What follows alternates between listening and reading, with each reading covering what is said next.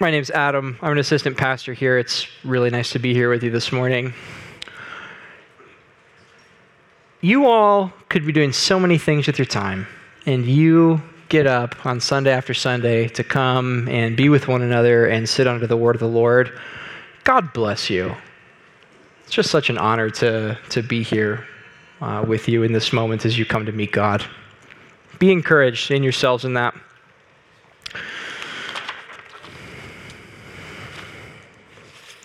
So, one time I was at a church event at a different church. Um, I can't remember if it was a evening service of some sort or a worship night, or I can't remember what it was. And um, during ministry time, I went and uh, similar to like what we do here, I went and received prayer, and there were maybe like 50 or so people. It was a pretty large uh, church, and uh, there were a bunch of us that came down and sat at the front of the stage, stood at the front of the stage to receive prayer, and there were a bunch of people just sort of wandering around praying for you as you came up. And my friend Ellie came up and began praying for me. I knew her from partnering in college student ministry with her. And she came up and began praying for me. And I, don't remember all the details and stuff, but she began to pray for me for like anointing of the gifts of the Spirit. And as she was praying for me, she stopped and she had this moment where she just began to share with me like what was going on in her inner dynamic. She was about to pray for me to receive these gifts. And she stopped and went, You know, I've got to be totally honest with you. I just recognize that in myself right now, I, I don't want to pray that you would be blessed in these gifts. I can't remember what exactly they were, A, B, and C or whatever. And she was like, Because I, I, I feel like they're my gifts. Like, I feel like I'm gifted in those areas. And, and I, I just have to be totally honest with you. I'm having this totally human reaction where I just I, I, I love the fact that God has has blessed me and led me into these things and like I just have to be honest I don't particularly want to share them. You know, and I just appreciated her her so much for her honesty in that. And of course, what she did, uh, you know, after saying that was, you know, she said something like, "But that's totally not what the Lord's doing, and they're not mine, and I don't have a monopoly on the Spirit." And so she, she just began to pray for me to receive and be blessed by all the things that she's particularly gifted in and she ways in which she blesses the church community ways in which people come up to her and go wow you really move in the power of the spirit in these ways and, and the ways in which that feels meaningful the ways in which that feels like it's upbuilding for your identity she just grabbed all of those things and said god whatever i have in those things would you just give them to adam even more abundantly and that stuck with me, right? That's been really impactful for me um, because it might sound silly at first when we think about, you know, I don't know, you know, what your reaction to, to that very human thing that was happening in her was. But um, I, I understand it really clearly in myself right? You know, you participate in the community and you feel like there are things that you're good at and ways that God has blessed you. And there's a really human thing that happens when you watch somebody else be blessed in the same way. You go, ah, I thought that was my thing. You know, and, and she just totally leaned into that and said, I'm not going to be governed by those feelings. God, would you bless this person e- even more than I am in these ways that I'm gifted? And I, I, think that she was able to do that in that moment because at the end of the day, you know, even underneath all of the very human reactions that we have, she had a vision for all of God's people being blessed by the Spirit of God, a vision that went beyond her own uh, human tendencies to be self serving or self protective, that underneath that, out of her own encounter with Jesus, she had a vision that all of God's people, myself included, might be blessed by the Holy Spirit. And out of that place, she was able to pray that I would receive and abound in the life of the Spirit even more. I think that's a pretty rare thing. In fact, it's so rare, there really aren't all that many places in the scriptures where we watch somebody do that. We watch God have that attitude towards people quite often. God is willing to give away so that other people might abound. But there's really only one really clear example that I can think of in the scriptures where somebody is okay with God giving away to other people those things that he's given them. And we're going to look at that story today. It comes from the life of Moses, that very imperfect leader of God's people. who uh, messes up quite a bit, but also succeeds and reflects the heart of the Lord in some pretty incredible ways. I've titled today's sermon, Bearing Burdens by the Spirit. Will you pray with me?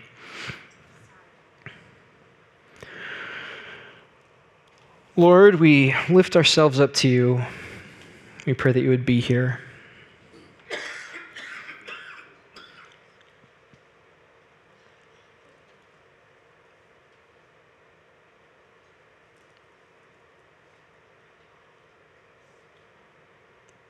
And Lord, when, when we lift ourselves up to you, we're, we're doing our best to sort of untether ourselves from all those things that would bind us and, and keep ourselves from focusing on you, from hearing you, from receiving your love for us. Would you help us to do that right now in this moment?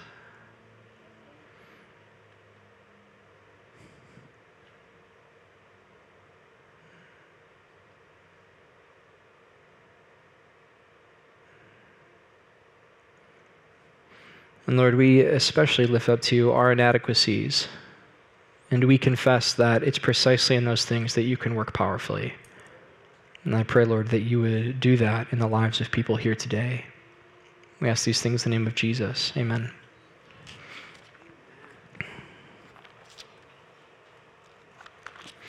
Our text today is going to come from the book of Numbers. I know many of you are probably poring through numbers in your devotional time. We're going to read from Numbers chapter 11. You probably know the story already, but I'll just read it out loud. The words will be up on the screen.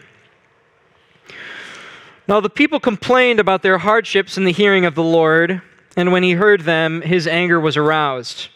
Then fire from the Lord burned among them and consumed some of the outskirts of the camp. When the people cried out to Moses, he prayed to the Lord, and the fire died down. So that place was called Taberah, because the fire of the Lord had burned among them. The rabble with them began to crave other food. And again, the Israelites started wailing and said, If only we had meat to eat. We remember the fish we ate in Egypt at no cost, also the cucumbers, melons, leeks, onions, and garlic. But now we have lost our appetite. We have never seen anything but this manna. The manna was like coriander seed and looked like resin. The people went around gathering it and then ground it in a hand mill or crushed it in a mortar. They cooked it in a pot or made it into loaves, and it tasted like something made with olive oil. When the dew settled on the camp at night, the manna also came down. Moses heard the people of every family wailing at the entrance to their tents. The Lord became exceedingly angry, and Moses was troubled. He asked the Lord, why have you brought this trouble on your servant? What have I done to displease you that you put the burden of all these people on me? Did I conceive all these people? Did I give them birth? Why do you tell me to carry them in my arms as a nurse carries an infant to the land you promised on oath to their ancestors? Where can I get meat for all these people? They keep wailing to me, Give us meat to eat. I cannot carry all these people by myself. The burden is too heavy for me. If this is how you are going to treat me, please go ahead and kill me, if I have found favor in your eyes, and do not let me face my own ruin. The Lord said to Moses, Bring me 70 of Israel's elders who are known to you as leaders and officials among the people. Have them come to the tents of meeting that they may stand there with you.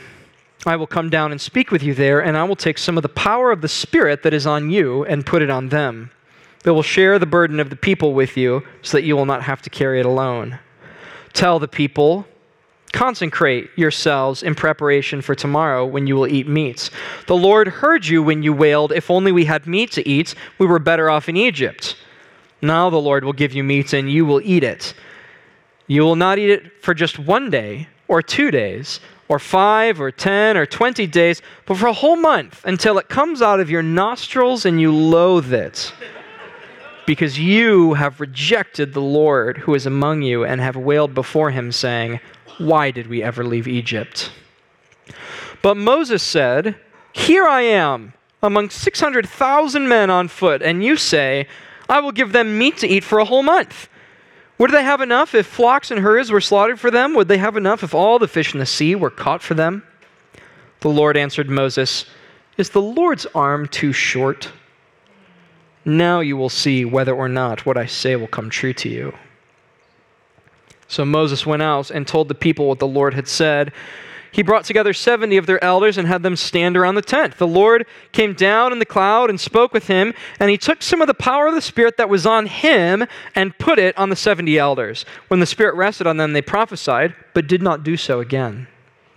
However, two men, whose names were Eldad and Medad, had remained in the camp. They were not listed among the elders, but did not go out in the tent. Yet the Spirit also rested on them, and they prophesied in the camp. A young man ran and told Moses, Eldad and Medad are prophesying in the camp. Joshua, son of Nun, who had been Moses' aide since youth, spoke up and said, Moses, my Lord, stop them. But Moses replied, Are you jealous for my sake? I wish that all the Lord's people were prophets and that the Lord would put his spirit on them. Then Moses and the elders of Israel went to the, returned to the camp. Now a wind went out from the Lord and drove quail in from the sea. It scattered them up to two cubits deep all across the camp, as far as a day's walk in any direction. All that day and night and all the next day, the people went out and gathered quail. No one gathered less than ten homers. Then they spread them all out around the camp. But while the meat was still between their teeth, and before it could be consumed, the anger of the Lord burned against the people, and he struck them with a severe plague. Therefore, the place was named Kibroth Hattaavah because there they buried the people who had craved other food.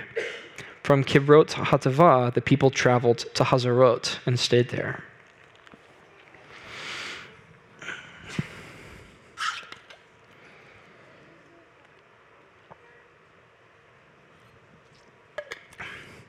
When we open to Numbers chapter 11, we see that Israel has just left Mount Sinai for those of you who remember the plot of the Pentateuch, which is the name for the first five books of the Bible, the children of Israel were slaves in Egypt. God delivered them out of bondage with a mighty hand. God led them through the Red Sea to Mount Sinai, which they arrive at around Exodus chapter 19. Once at Mount Sinai, God enters into a covenant relationship with his people Israel, calling them into relational faithfulness as a response to the gracious deliverance that God had executed on their behalf. you may recall that God had promised Israel a homeland in Canaan, the promised land. But before they were able to set out for the promised land from Mount Sinai, the people needed to learn precisely how to exist in a right relationship with God. After a long hiatus at Mount Sinai and having taken the first few steps up their steep learning curve in what it means to be covenantally faithful to God, finally, in Numbers chapter 10, Israel sets out from Mount Sinai and begins to journey to the promised land. So they arrive at Mount Sinai in Exodus chapter 19. They go through the whole rest of Exodus to the end of Exodus, the whole of the book of Leviticus, and then 10 chapters in the Numbers before they leave. They're there that whole time. So, when we open on Numbers chapter 11, we are getting a look into the very first happenings of how God's new people, Israel, are doing on the journey and of what quality is their character and faithfulness. Spoiler alert, they're not doing well. The text tells us that there was a rabble, a rowdy group, who began to crave other food. And in their rabble rousing, they made all Israel likewise yearn in their stomachs for what they didn't have, made them weep and wail before the Lord for want of what was unavailable to them in the wilderness. Now, the negative attitude that God clearly has regarding their request might strike some of you at first as unfair. Doesn't the scriptures elsewhere communicates that God hears our prayers, loves to meet our needs, gives good gifts to his children, and so on? And yes, of course they do. But in Numbers chapter 11, the problem isn't really that Israel is desiring meat. After eating the same thing day in and day out, it is natural that the appetite would begin to rebel. As miraculous as God's provision of the manna is, the text tells us that it was gleaned and essentially ground into these grainy seed cakes. There's no gluten free option, there's no grain free option, there's no variety. And you can imagine how, after a few days and then weeks, and then the weeks turn into months, constantly disappointing your taste buds and picking the seeds out of your teeth, eventually it would be reasonable to request a culinary change. No, the problem is not in the request of meat itself, it is the basis of the request, namely, that we had it better back in Egypt. so give us some meat. Notice in verse 20 what God says regarding why he is upset with Israel. Quote, because you have rejected the Lord who is among you and have wailed before him, saying, Why did we ever leave Egypt? There's no mention here of the request for meat because it's not really about the meat. It is about how, in tying their request for meat to the good old days in Egypt, Israel is rejecting and spitting upon the work of deliverance that God has won for them. Look again at what the people say in verse 5. We remember the fish we ate in Egypt at no cost. Also, the cucumbers, melons, leeks, onions, and garlic. We remember, they say, we remember how good the food situation was. There's no mention of we remember how we were slaves we remember the lash across our backs. We remember how we were robbed of our children. We remember how Pharaoh denied us the freedom to worship our God. And we remember how our God, Yahweh, with a mighty hand delivered us out of the land of our oppression. And we don't care how good the food was, we are never going back. No. In the midst of their physical wandering, their imagination also wanders. And driven by the stomach, the seat of desire, they begin to crave a return to Egypt, to be fed in a land who itself fed on them through forced labor and subjugation. They began to entertain exchanging the joy and, yes, challenge of wandering with a God who loves them for comfort and complacency, sitting under the harsh lordship of an empire that gave to them with one hand so that they could snatch away their life with the other. It's easy in this moment to judge Israel. How could they possibly want to return to Egypt? But if we're honest, we must confess that we know what it is like to return to our own places of bondage because we simply aren't always in control of our own hungers and desires. It's interesting in verses 3 and verse 20 in the Hebrew, the same words are present to describe something that is among or in the midst of the people of Israel. In verse 3, it's this lusting rabble that's in the midst of the people of Israel. And in verse 20, it's God who's in their midst. And so the text sets off a challenge to God's people. What do you want to be in your midst? Do you want this this lust, this cavernous, gaping mouth of desire in your midst? Or do you want God in your midst, allowing Him to meet you and satisfy you in the places of your needs and wants? And in our most sober moments, we admit that we often choose to satisfy our hunger, our need, however we can, even if it means going back to those places, those secrets, habits, activities, substances, financial decisions, relationships, websites that God had already delivered us out of.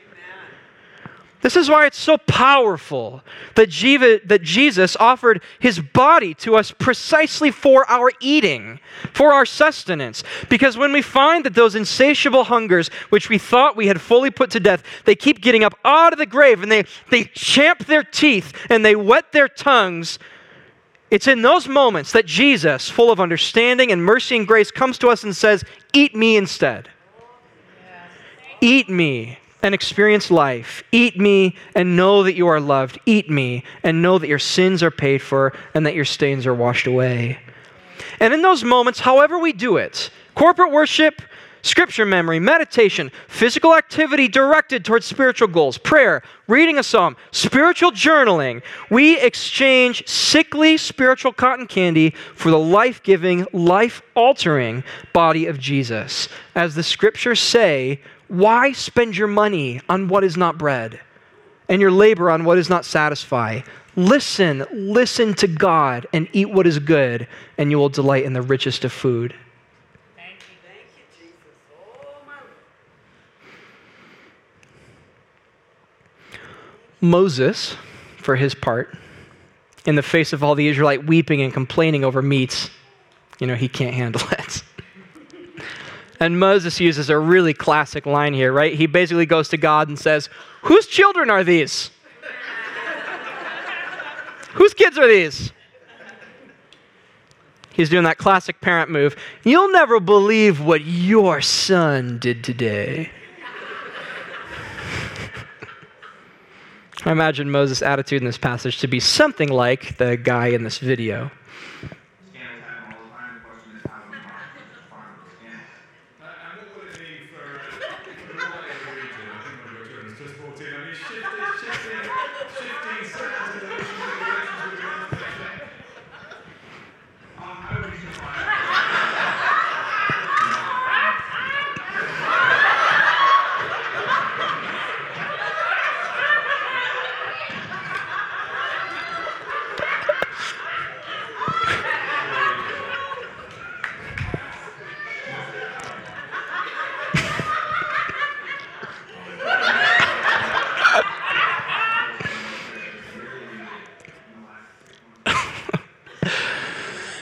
That guy, the number of times he makes that face, right? Those kids are just strolling in. Let me knock a book off the table. oh man, the stretch to close the door at the end is great, right? That they're not going to see me if I'm low to the ground. you can imagine Moses feeling similarly with him and the Lord. Children of Israel, the adults are talking, me and God. Look, Moses is a pretty humble guy. In fact, in Numbers chapter 12, he's going to be called the most humble man on the face of the earth. And so, in a sense, there's a real positive here to what Moses is saying, in that he doesn't pretend like he's able to take care of all the needs of God's people on his own. The best leaders know their limits and their ultimate inadequacy before the awesome and frankly terrible task of leading God's people. Solomon, for example, famously prayed for wisdom from God because he knew that only God was actually capable of leading God's people. Moses' words, however, are somewhat misguided when he says that God has put the whole burden of this people on me. Notice what Moses says in response to the request for meat. He says, he basically says, Who am I to provide this whole people with meat? And notice how when God says that he will provide the meats, Moses also says, Who are you to provide this people with meat? Did you catch that? In verses 21 and 22, Moses expresses doubt that God is going to be able to fulfill that request. So in this passage, Moses thinks that God has put the whole burden of the people upon him because he thinks that there are certain requests that the people have that even God cannot accommodate. In other words, Moses didn't even think to reply to the people, Don't ask me for the meat, ask God, because he thought the request was beyond God's power to fulfill. Sometimes following Jesus is hard. The reality is that we follow a Messiah who commands his followers to take up their cross their instrument of execution and follow him. So we should expect that a life spent following after Jesus is going to be full of challenge and even disappointment, even as it is also marked by joy and hope and victory. But sometimes we make the Christian life harder simply by trying to carry more than we can bear. We weren't made to carry everything. We weren't made to carry we weren't even made to carry everything that strictly pertains to our own lives let alone carry everything pertaining to the lives of those we lead or parents or teach or love. Some things in our own lives are themselves simply too heavy. We do our best to bring them to Jesus and give them to Him, trusting that He'll help us navigate them when the time is right. How much more when a hurting world comes to us and says, carry this, and this, and this, and this, and don't forget about this too. God is the one who is made to bear all burdens of all people, while we are simply made to shoulder some burdens that God calls us into. That's part of what it means for us to be limited humans in the face of an unlimited God. And this goes both ways. some of us need to think about laying down some burdens burdens of ourselves that we can pass on to Jesus, or burdens that we've taken on from other people while others of us need to come to Jesus asking him which specific burdens he's asking us to take up. We are in a Summer of the Spirit sermon series, so now we'll get to the Spirit part. One way in which God enables God's people to bear their burdens, however, is by God's Spirit. It's interesting, Moses is in such an overwhelmed state that he doesn't even think to simply ask God for help in bearing the burden of leadership. He simply says, How could you do this to me and uh, it'd be better for me to die than endure this hardship? God has another idea, however. How about I bring people around you to share in the burden of leading God's people? And in accomplishing this task, God doesn't tell Moses to select the most gifted people or to run them through his latest and greatest leadership curriculum or to make them take the Enneagram or Myers Briggs to assess who's got the greatest proclivity towards public leadership. He tells Moses that the only thing they'll need to become equipped to do God's work among his people is to, like Moses, be anointed by the Holy Spirit. That the Spirit of God might come and rest upon them so that they become full of God's power to accomplish God's purposes in the life of God's people. This is what the Holy Spirit does in the life of the church. He empowers God's people to take on greater weight and responsibility in the kingdom through the imparting of nothing less than the power of God, which enables them to stand up under the weights of leadership, to stand up under the weights of life's many burdens, and empowers them to act on God's behalf for his people. And this includes, but does not necessarily necessitate, a charismatic expression of being filled with the Spirit. The elders in this passage immediately begin to prophesy, reflecting the, spe- the fact that the Holy Spirit has truly fell on them. But the text is clear when it says that it actually never happened again. They prophesied the one time and then they were done. In other words, the primary ministry of these elders wasn't prophecy, even though, praise God, they prophesied. The primary reason they were anointed with the Spirit was to do the work of leadership, to become empowered to be load bearing people in the community of God.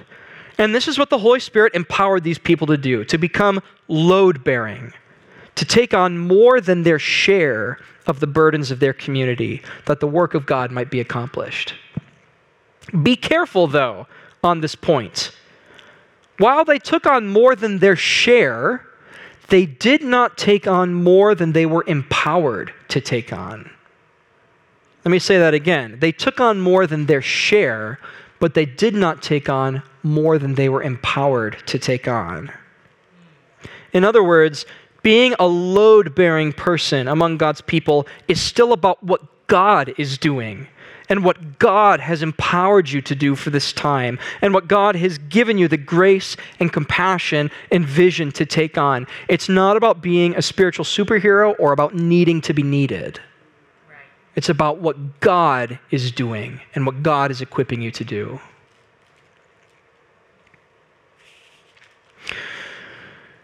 Now, in this text, while we see the Spirit increase in the way he is poured out, increasing from just Moses to 70 leaders in the community, the vast majority of the people are still not spirit filled in the sense of being specifically anointed to do the particular work of God. The later Old Testament prophetic vision, however, and the reality that is taken up in the New Testament is that all God's people can be filled with the Spirit unto the particular callings and burdens that God has called you to carry. In the New Testament, all God's people are filled with the Spirit, and every single Jesus follower can expect that if they open themselves up to God, God will fill them with the Spirit, with a particular sense of vision and particular gifting to accomplish it, so that they can serve God, God's people, and God's purposes in the world in a specific way. And this is something that we want to experience and increase in our community at Mercy that all of us, in our own unique ways before the Lord, in the ways that, that is pleasing to God, and in the places that God is calling and equipping us, that we would be anointed in power and gifting by the Holy Spirit to accomplish those things. In order to accomplish this, however, we need to emulate Moses in the remarkable humility he displays in the face of other people experiencing the Spirit. Notice how concerned Joshua is when he witnesses others prophesying.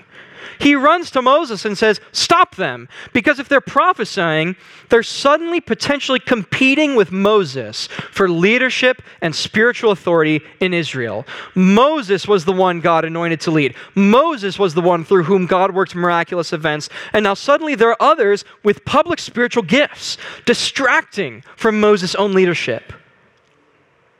Moses' response, though, is incredible. He says, Are you jealous for my sake? Would that all God's people would prophesy and that God would pour his spirit out on all. Look, we can't be passionate about the Spirit distributing anointing and power among God's people and at the same time be concerned about our own self preservation and control. The Holy Spirit will not be controlled. The Holy Spirit will not be controlled. And in order for his work and actions to be done in a community, there are times when we really need to be content with just getting out of the way.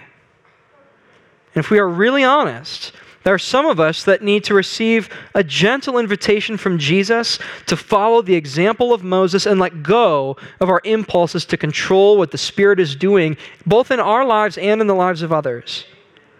And as we lay down these agendas before God, we become people that stop clutching the Spirit out of self preservation and begin, like I think my friend Ellie did, giving the Spirit away that God's work might abound all the more. Notice in, this text the different characters who gather. You notice the word gathering coming up? In this text, the people of Israel spend time gathering food, the thing that they craved. The minds and efforts, uh, they're geared towards gathering up things for themselves to satisfy their desires. In this text, God also gathers, but he gathers up people that he might pour out his spirit on them. Here's my question to you What do you want to spend your time and your lives gathering? Jesus invites his disciples into this ingathering work of God, saying that he'll make us fishers of people. But we aren't able to be divided in our gathering efforts. We either are going to be like God's people in the wilderness, constantly seeking to scoop up the little bits that fall and satisfy our self identified needs, or we'll be like God, working to gather up people that might know life giving relationship with Jesus through the Spirit.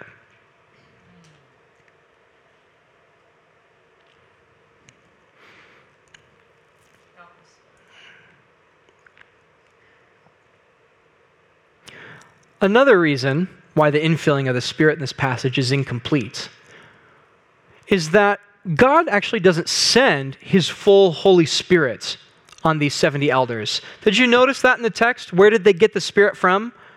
God took some of the anointing that was on Moses and he distributed it from Moses and set it on the elders. He took some of Moses' own spiritual anointing and scattered it among the people.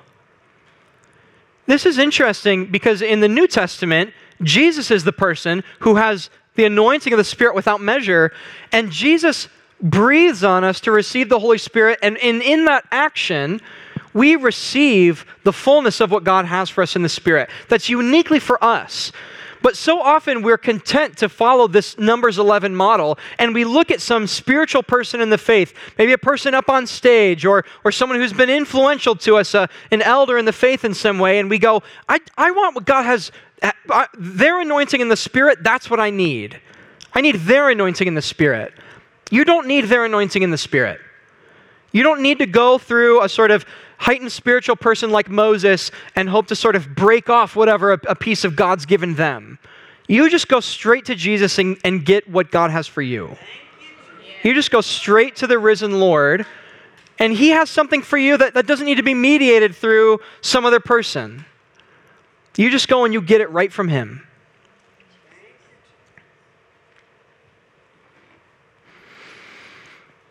All right, some concluding thoughts.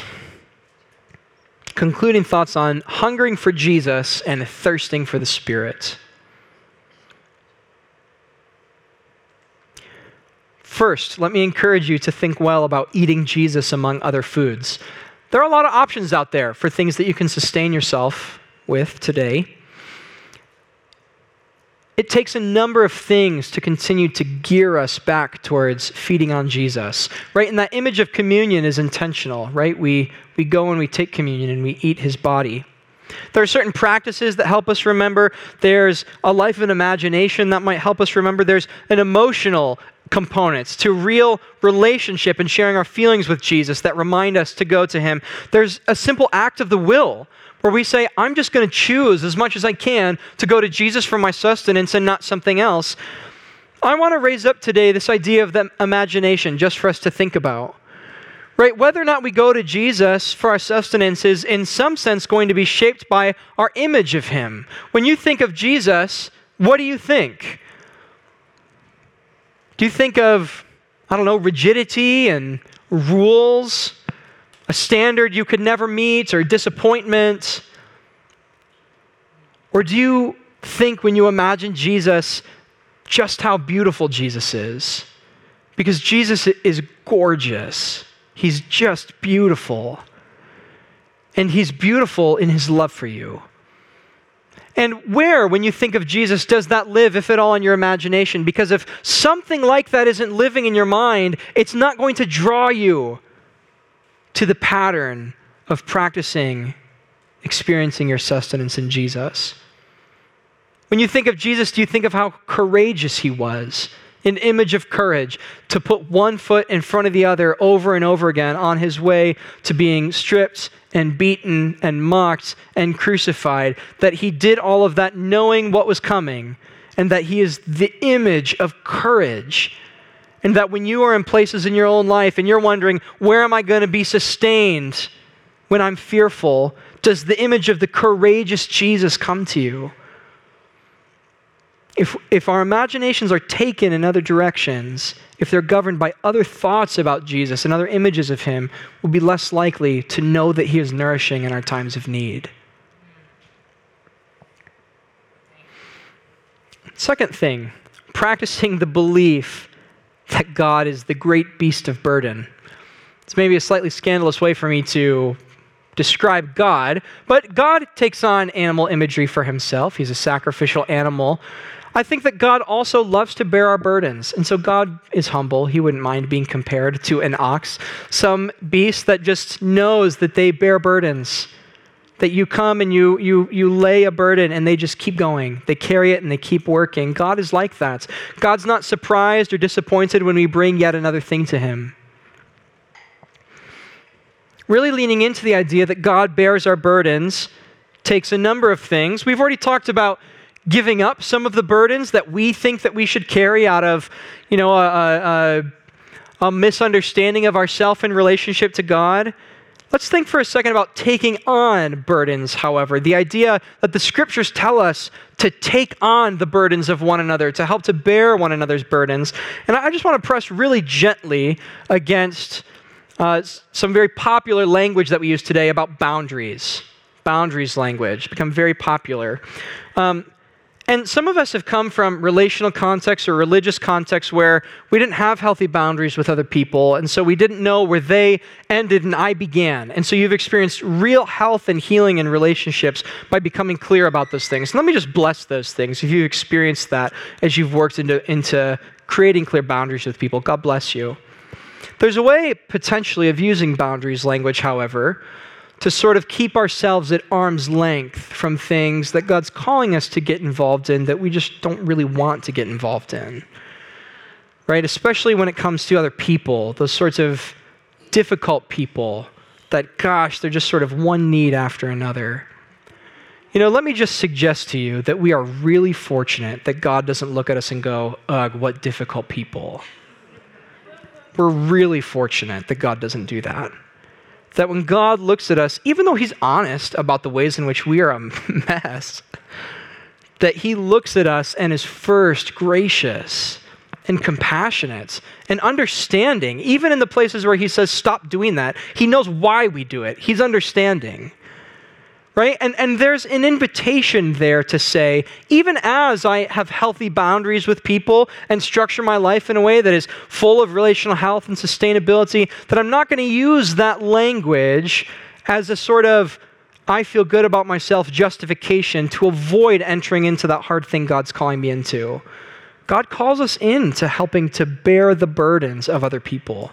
That's part of what it means to follow God. And this tension is there. We're called to help bear burdens and to know that God is the ultimate bearer of burdens, and we cast all our cares on Him because He cares for us.